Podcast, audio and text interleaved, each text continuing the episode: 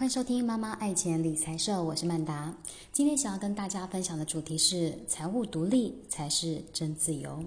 在理财的过程中，我常常会写一些理财金句，类似座右铭，激励自己。其中我最喜欢的是这句话：花钱要省，投资要狠。而我也因为彻底实践这个座右铭，在理财上有了小小的成果。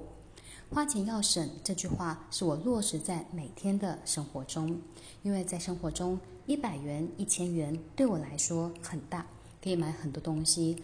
例如周末在菜市场收摊前，我买到三大串的香蕉，总共四十根香蕉，只要一百块钱。这个香蕉可以让我们一家四口吃两个礼拜，超级划算的。一千元对我来说也是很多，可以让我跟我先生在上完瑜伽、皮拉提斯课程之后，一起去吃一顿烤肉。就我们两个人，没有小孩，这一千元不止买到短暂的夫妻两人世界，还可以大口大口吃肉，超级满足。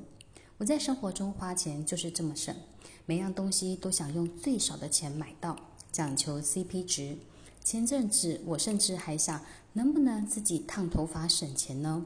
但后来想想，这个风险实在太大了，所以我就没有为了省钱用自己的头发来冒险。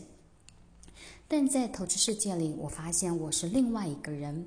在股票市场，在房地产市场，我是非常很敢花钱的一个人。我曾经一天花五十万元买股票。或是晚上六点看房子，当天晚上九点找屋主坐下来谈，晚上就十二点签约，表现的超级勇敢。我在投资市场上的勇敢，常常让我的先生吓到。有一次，他看到我们的共同账户，虽然是共同账户，但里面是我的钱。他看到我一天花了七十万元买股票，他说：“你怎么一次买这么多啊？”我说：“对呀。”但其实我心里更开心的是，这是我的钱，爱怎么投资就怎么投资，不用经过先生的同意。当我投资股票赚钱之后，我会想要买房子保住获利；而当我想要买房子的时候，也是我自己一个人上网找房子，然后自己约房仲带看，自己一个人前往看屋，完全不用先生陪我，因为我完全不需要，因为我先生不喜欢房地产。